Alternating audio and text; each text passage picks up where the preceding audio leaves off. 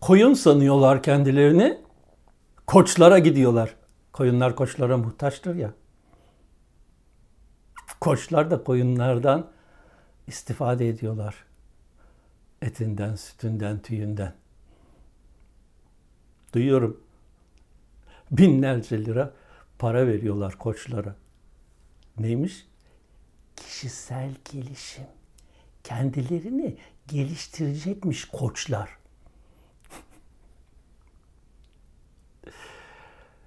Müminin iman sahibi kişinin koça ihtiyacı yoktur. Kendini geliştirmek bir kere yanlış bir olgudur. Ben, konu benliğini geliştirmek değil. Konu benliğinin Allah indinde yokluğunu hissetmektir. Tasavvuf insana varlığının ve benliğinin var olmadığını, hakikatinin Allah olduğunu hissettirip yaşatma çalışmasıdır. Kişisel gelişim dedikleri de benliği geliştirme, yüceltme, zirveye çıkartmadır. Nereye kendini geliştireceksin, nereye kadar geliştireceksin, ne olacaksın? Yahu trilyonlarca bakteriden oluşmuş bir yapısın sen. Bu yapı organik bilgisayar aynı zamanda. Dışarıdan giren bilgiler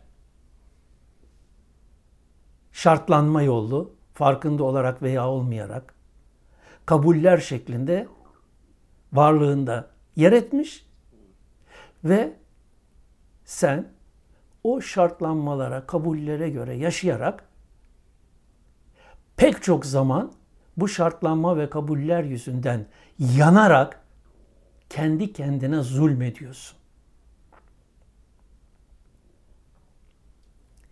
İslam dinine iman etmiş, inanmış. Resulullah'a iman etmiş, inanmış. Onun bildirdiklerini anlayıp kavramış bir müminin ne koçlara ihtiyacı vardır ne de çeşitli din adamlarına. Çünkü gerçekte din adamı diye bir kavram da yoktur dinde. Resulullah gelmiş, sana Kur'an'ı bildirmiş. Neler yaparsan ne olur, neler yapmazsan neler kaybedersin anlatmış ve konu kapanmıştır. Ondan sonra artık senin gidip birine tabi olman diye bir şey söz konusu değildir. Efendim gel, gel, Ahmet Hulusi Hoca sen sana tabi olalım biz. Yok kardeşim ya ben hocam hoca değilim. Ben Şeyh Mehdi değilim. Ben hiçbir şey değilim. Ben Allah kuluyum.